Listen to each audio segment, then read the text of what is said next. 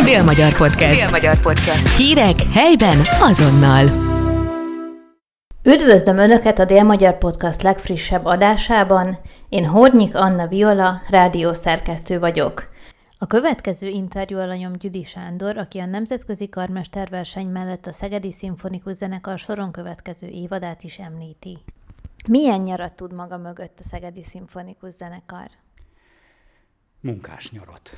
Tehát nem úgy van, hogy az évadzáró után letesszük a hangszereket, és az évad nyitón vesszük föl újra, hanem programjaink vannak nyáron is. Ezek persze nem a hagyományos koncerttermekben, kőszínházakban zajló programok, hanem nagyrészt szabadtéri programok. Így például játszottunk egy hagyományos ajándékkoncertet a Szegedi Szabadtéri Játékokon, a Dómtéren 4000 néző előtt.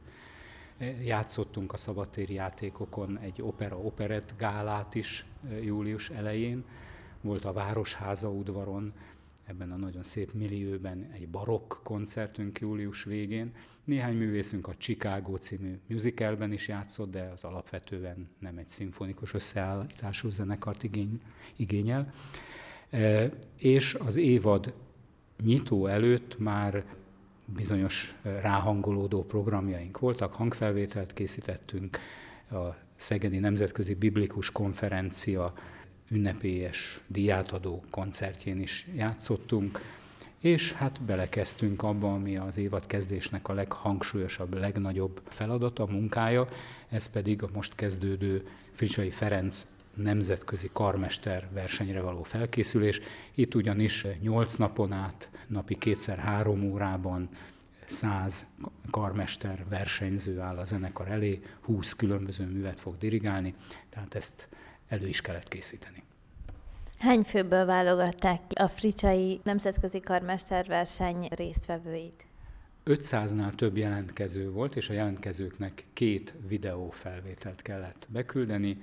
A zsűri tagjai ezeket a felvételeket nézve döntötték el, hogy ki legyen az a száz, aki élőben is a zenekar elé állhat.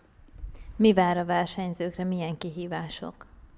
A versenyzők nagyon különböző múltal rendelkeznek. Tehát vannak fiatalok, vagy döntően fiatalok, akik a pályára készülés egy lépcsőfokának, vagy a pályán való elindulás segítő dolognak tartják a versenyt, és vannak egészen tapasztalt és idősebb karmesterek is, akiket nyilván maga díj csábít. Tehát nem az, hogy kipróbálhatom magam egy zenekar előtt, hanem jussak hozzá a díjakhoz, amely, amelyek konkrét meghívások, többek közt a Szegedi Szimfonikus Zenekarhoz, egy német, londoni és egy, egy londoni zenekarhoz.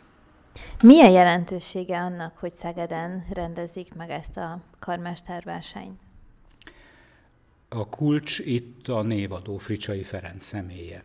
Fricsai Ferenc minden idők egyik legnagyobb karmestere, ezt az állításomat számos dolog alátámasztja, többek között a lemezpiac. Fricsai nagyon aktív volt a hangfelvételek készítése terén, de korai halála, 48 évesen halt meg 1962-ben, megakadályozta abban, hogy a lemezek készítésének igazi felfutása idején, vagy például a CD felvételek idején aktív legyen.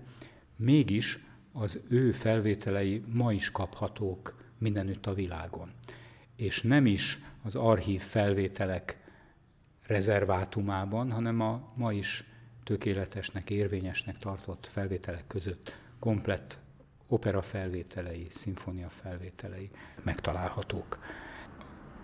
Élete során nagyon komoly vezető pozíciókat töltött be, főzeneigazgatója volt a berlini Deutsche Opernek, vagy a Müncheni Operának, berlini zenekarnak, houstoni zenekarnak nagyon fontos helyeken vendégként is dirigált Japántól Amerikáig, Izraelig. Tehát rendkívül magasra ívelt ez a pálya, mondom, a 40-es éveiben, ami egy karmesternél még meglehetősen fiatal életkornak számít.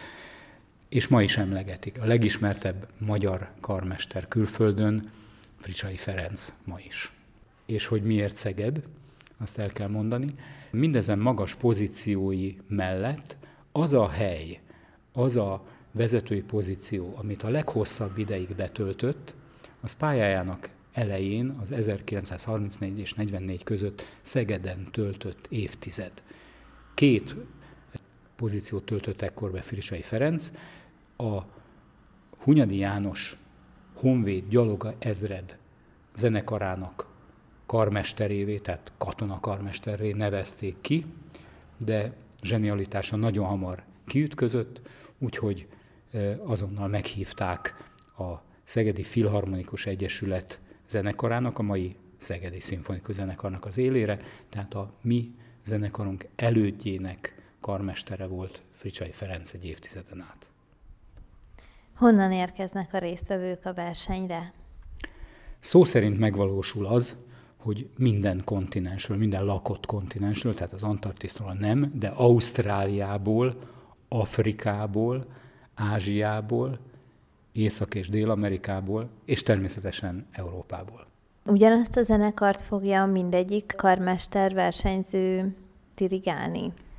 Hát ugyanazt a zenekart, de az az összetétel változik. Tehát a Szegedi Szimfonikus Zenekar működik közre ebben a 15x3 órában, amíg a verseny tart, de a tagok közben cserélődnek részben, amiatt, mert a zeneművek különböző hangszerösszeállítást igényelnek, nem mindegyikben van harsona, vagy hárfa, vagy tuba, vagy egyikben három fuvola van, a másikban csak kettő, és így tovább.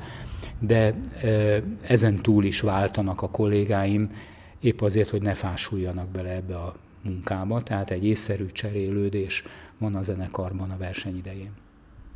Úgy tudom, hogy Fricsai Ferencnek az egyik élőrokona is itt lesz most a karmester versenyen. Milyen a kapcsolat Fricsai Ferencnek a jelenleg is élő családtagjaival? Két családtagját ismerjük Fricsainak, közülük, akivel a kapcsolatot tartjuk, a lánya, Fricsai Márta, jelenlegi nevén Márta Fricsai Dobai, pontosan, Dobai Lajos felesége. Svájcban élnek, Fricsai Ferenc lánya közel 80 esztendős, de tartjuk a kapcsolatot, két-három évenként Szegedre jön, és, és nagyon örül annak, hogy kultusza van édesapjának, nagyon örül annak, hogy Szegeden több dolog már nevét kapta Fricsai Ferencről, így a Városi Fúvózenekar, ami érthető, hiszen katonakarmester, fúvózenekari karmester is volt. A Szegedi Tudományegyetem Bartók Béla művészeti karának koncertterme is, Fricsai terem. Emléktáblája van a Szegedi Nemzeti Színház előcsarnokában, hiszen dirigált ott is. A Szegedi Szimfonikus Zenekar egyik bérleti sorozata is, Fricsai Bérlet néven fut. Van egy bronztábla azon a helyen, ahol az egykori szegedi lakóháza állt, ez a Dózsa György utcában van.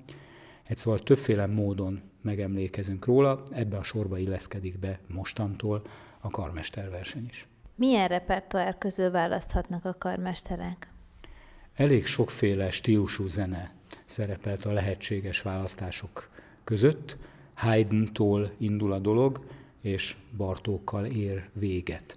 Tehát bécsi klasszikus művek, Haydnon kívül Mozart és Beethoven sok alkotása, valamint a romantika darabjai, Weber, Rossini, Brahms, különböző szimfonia tételei, nyitányai szerepelnek a műsorban, de van köztük egészen nagy apparátust igénylő jelentős alkotás is. Bruckner egy szimfónia tétele, és a 20. századból Debussy darab, és az említett Bartók darab, a koncerto, amelynek két tétele is választható volt a versenyzők számára.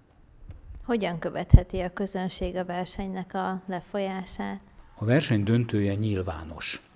Ez a program szeptember 10-én vasárnap 7 órától lesz a Szegedi Nemzeti Színházban, kezdődik egy koszorúzással az emléktáblánál, utána hát a versenyt záró beszédek következnek, és maga a döntő fél nyolctól lesz a színpadon. A döntőben már csak négy karmester dirigál, és ahogy végzett a negyedik, a koncert végén egy rövid megbeszélés után a zsűri ki is hirdeti az eredményt, a díjazásokat. A nyilvános hangversenyen kívül a megelőző fordulókat is lehet, ha nem is élőben követni, ugyanis streamelve a honlapon, a Fricsai Competition honlapon hozzá lehet férni minden percéhez a versenynek. A zenekar is részt vehet abban, hogy értékelje a fellépő karmestereket?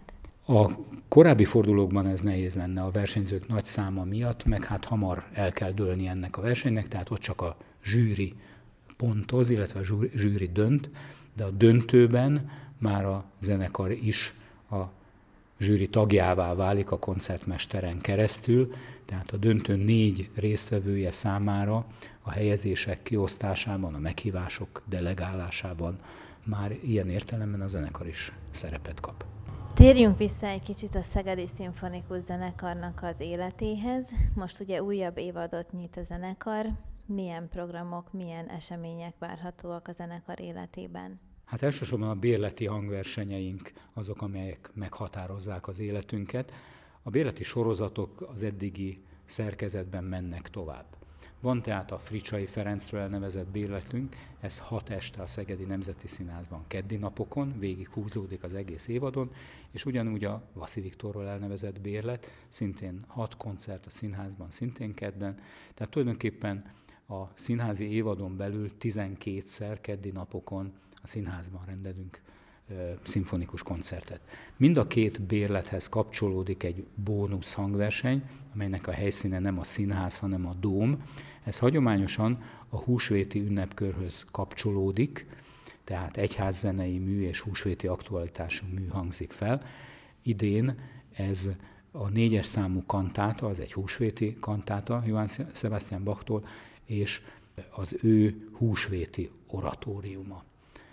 Van két matiné bérleti sorozatunk. A kettő között az a különbség, hogy a csoki matiné bérletet inkább kisebb gyerekeknek szánjuk, a vasárnapi matinét pedig nagyobbaknak, illetve akár felnőtteknek is. A matinék sajátossága, hogy nem a színházban kerülnek a közönség elé, hanem székházunkban, a Korzó Zeneházban, és mivel itt kevesebb férőhely van, ezért egymás után kétszer játsszuk le ugyanazt a műsort. Szombaton 10-kor és 12-kor a csoki matinét, és a vasárnapi matinét értelemszerűen vasárnap 10-kor és 12-kor. Ez négy-négy koncertet, illetve négyszer két koncertet jelent ez a két matiné sorozat.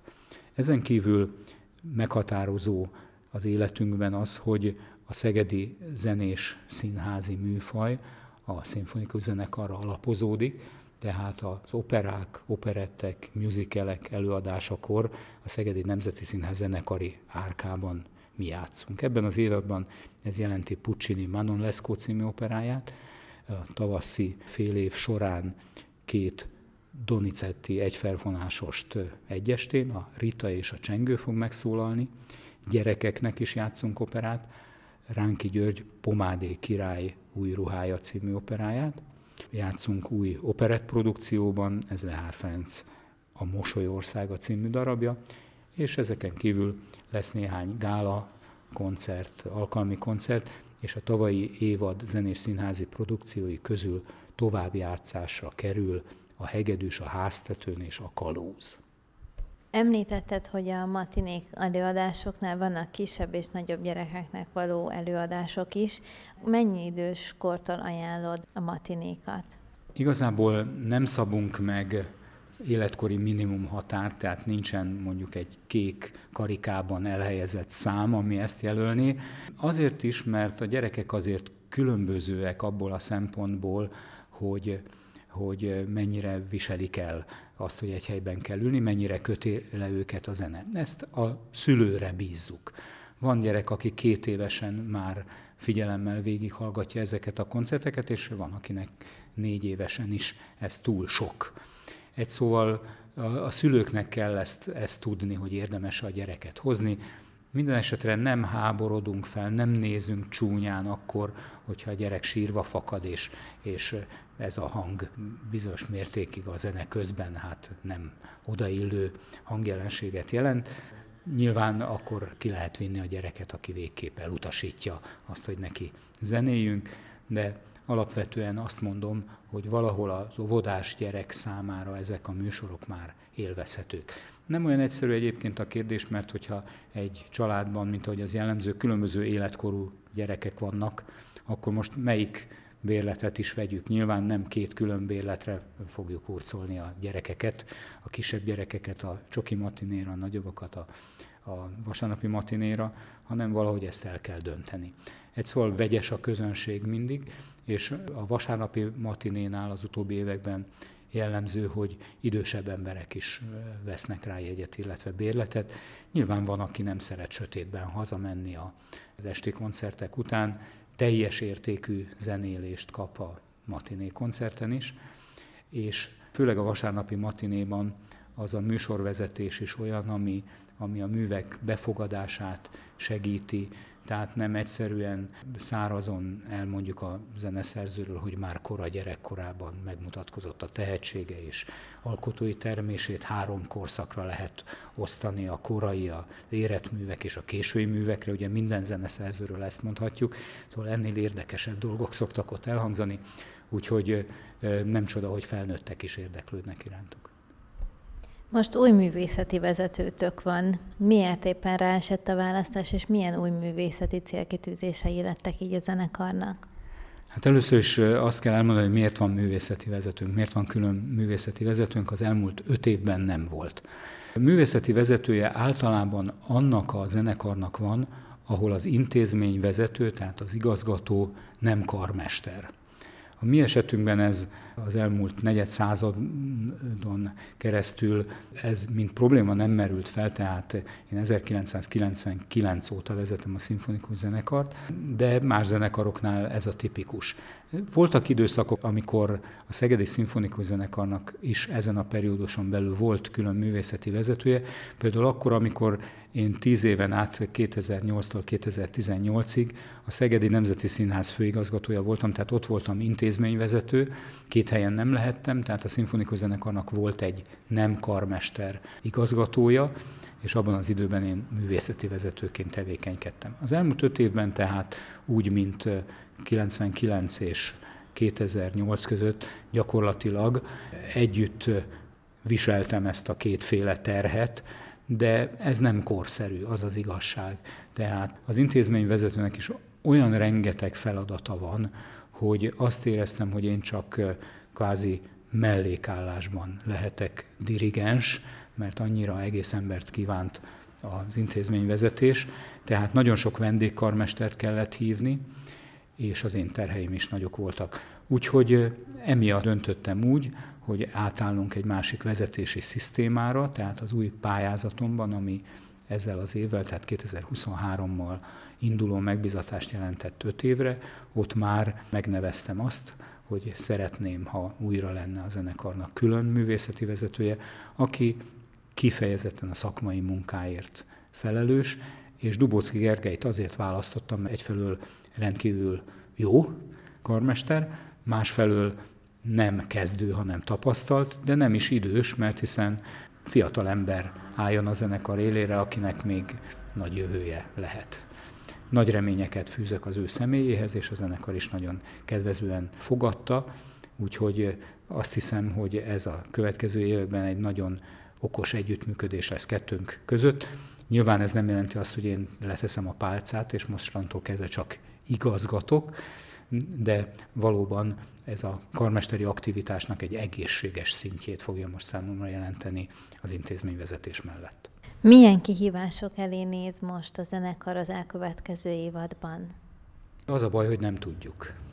Ez az utóbbi évek tanulsága, amikor nagyon örültünk, hogy a teljesen váratlan és váratlanul nagyon súlyos járvány után fellélegezhetünk, akkor jött az energiaköltségek drámai megnövekedése, ami miatt Szeged más városokhoz hasonlóan azt döntötte, hogy a kulturális intézményeit hónapokra be kell zárni.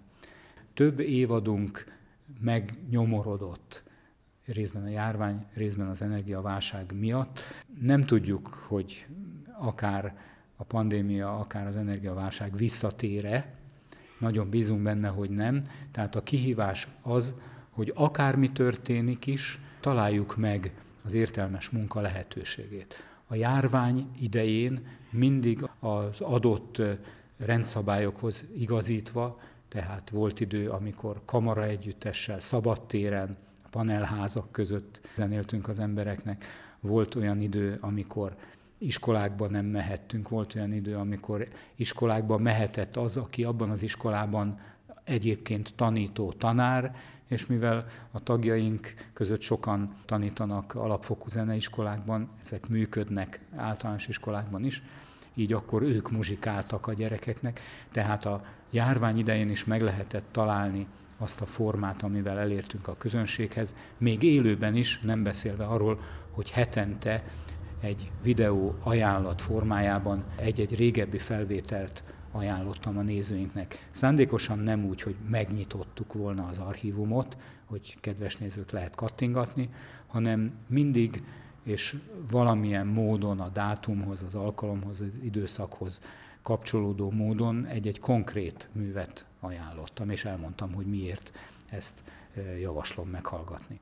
Ugyanezt történt az energia válság idején is, tehát két hónapra be voltunk zárva, és ez nem csak azt jelentette, hogy nem koncertezhetünk, hanem azt jelentette, hogy a székházunkba be se jöhettünk, tehát nem tarthattunk próbát, és ebből következett az, hogy más helyszínen se koncertezhetünk. Pontosabban volt néhány lekötött fellépésünk, többek között Sepsiszentgyörgyön, vagy a Műpában, vagy az ifjúsági házban, amikor az már felszabadult a bezárás alól. Ezeket tudtuk teljesíteni. A gond csak az volt, hogy, hogy ezekre elő is kellett készülni, hát ehhez sikerült mindig a szükséges mértékben alternatív próba helyhez jutnunk. És ebben az időben is mentünk iskolákba, mert hiszen ez alatt a két hónap alatt az iskolák nem voltak bezárva, tehát nagyon sokat játszottunk iskolákban, nem is csak magyarországi iskolákban, hanem még Bőte Csaba testvér árvaházának gyerekeinek is tudtunk játszani abban az iskolában, Déván, ahová azok a gyerekek járnak. Ez volt a Dél-Magyar Podcast legújabb adása, Hornyik Anna Viola beszélgetett. Dél-Magyar Podcast. Dél-Magyar Podcast. Hírek helyben azonnal.